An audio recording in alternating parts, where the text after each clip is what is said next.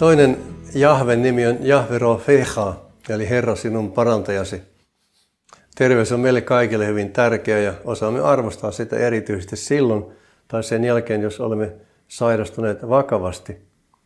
Ja kun kuulemme, luemme tai saamme esirukouspyyntöjä seurakunnassa, aika suuri osa niistä koskee ihmisten fyysistä tai psyykkistä terveyttä. Herra, sinun parantajasi.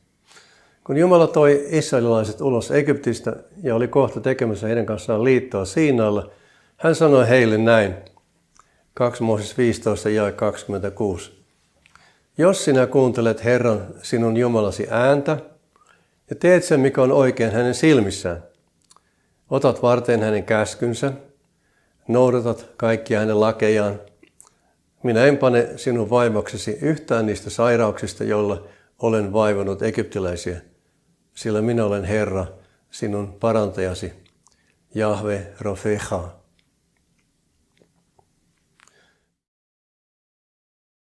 Sanalaskujen kirjassa on paljon semmoisia sanalaskuja, joita israelilaiset ovat tunteneet, noudattaneet ja mekin voisimme har- harjoittaa niitä mielessämme ja käytännössä. Esimerkiksi sanalasku 3, 6-8. Missä kuljetkin, pidä hänet mielessäsi, hän viitoittaa sinulle oikean tien. Älä luulottele olevasi viisas. Pelkää Herra ja karta pahaa. Siinä on sinulle lääke, joka pitää koko ruumisi terveenä. Sitten sanalaskut 4.21. Älä päästä mielestäsi minun sanojani, pidä ne visusti sydämessäsi, sillä ne ovat löytäjälleen elämä, lääke koko hänen ruumiillensa. Eli Jumalan sana toimii lääkkeenä. Tai sanalaskut 11.25. Sielu, joka jakaa siunausta, tulee ravituksi, joka muita virvoittaa, se itsekin virvoittuu. Vapaaehtoistyöntekijät ovat huomanneet, miten suuri ilo heille tulee, kun ne saa palvella muita. Ja se on meillekin hyvä, että me ajattelemme muitakin kuin vain itseämme. Sanalaskut 15.1. Sävyisen vastaus taltuttaa kiukun. Loukkaava sana nostaa vihan. Tai sanalaskut 16.24. Ystävän sanat ovat nuorta hunajaa, makeat mielelle, virvoittavat ruumiille – Eli ystävän sanat voivat virvoittaa mielen, vahvistaa ruumista, ilahduttaa ihmistä. Sanalaskut 25.15. Kärsivällisyys tehoaa mahtimiehenkin, lempeä kieli särkee kovan luun. Kuvitelkaa, lempeä kieli särkee kovan luun. Sanalaskut 27.9. Öljy ja suitsuke ilahduttavat sydämen, samoin ystävän hellyys, alttiisti neuvoja antavainen. Tai sitten sanalasku 27.17.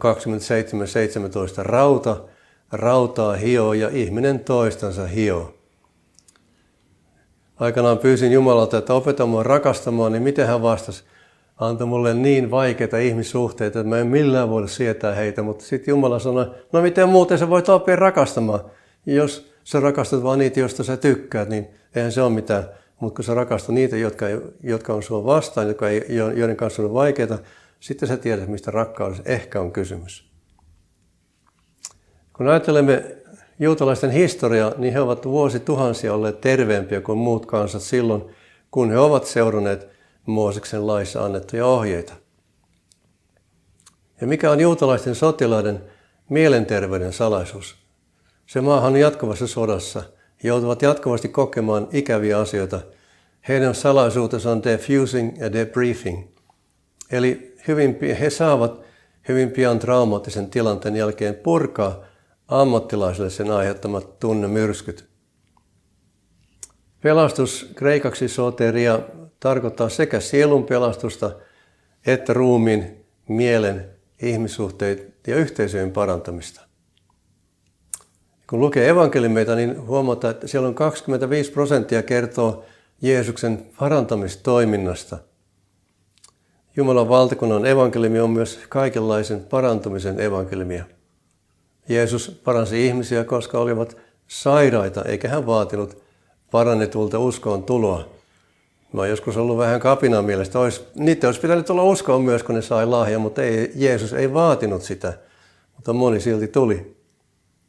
Joskus Jeesus sanoi parantuneelle kreikan kielellä, he pistis suu se soken se. Sinun uskosi on parantunut tai pelastanut sinut. Onko siis parantuminen aina riippuvainen sairaan ihmisen uskosta? No, kuinka paljon uskoa tarvitaan parantamaan sairaita? Mä kerran tutkin tätä asiaa Luukkaan evankeliumista. hän on lääkäri, joka kirjoitti evankeliumin. Ja mikä oli lopputulos? Parantumisen ehto ei ole sairaan ihmisen vahva usko, vaan mikä? No se, että hän on sairas. Voi miten helpottava. Voi miten helpottava. Vain sairaata parannetaan. Vain haavoittuneita sidotaan. Vain sidottuja vapautetaan. Vain murheellisia lohdutetaan. Vain kuolleita herätetään. Vain jumalattomia vanhuskautetaan. Apostoli Pietari lainaa 700 vuotta aikaisemmin kirjoitettua profeetta Jesajan tekstiä, kun hän sanoi, itse omassa ruumissaan hän kantoi meidän syntimme ristinpuulle, jotta me kuolisimme pois synnistä ja eläisimme vanhuskaudelle. Hänen haavansa ovat teidät parantaneet. Syntiin lankeemus toi maailman kärsimyksen, sairaudet ja kuoleman, mutta Jeesuksen kärsimys, kuolema ja ylösnousemus toivat maailmaan pelastuksen ja parantumisen lähteen. Jos Jumala ei paranna meitä jostain kroonisesta vaivasta, hän voi antaa meille jotain, joka on parempaa kuin fyysinen terveys. Ehkä me opimme Paavalin tavoin tuntemaan Jumalan kaikki riittävää armoa. Tämä sama Israelin Jumala, Jahve Rofeha, on myös meidän Herramme.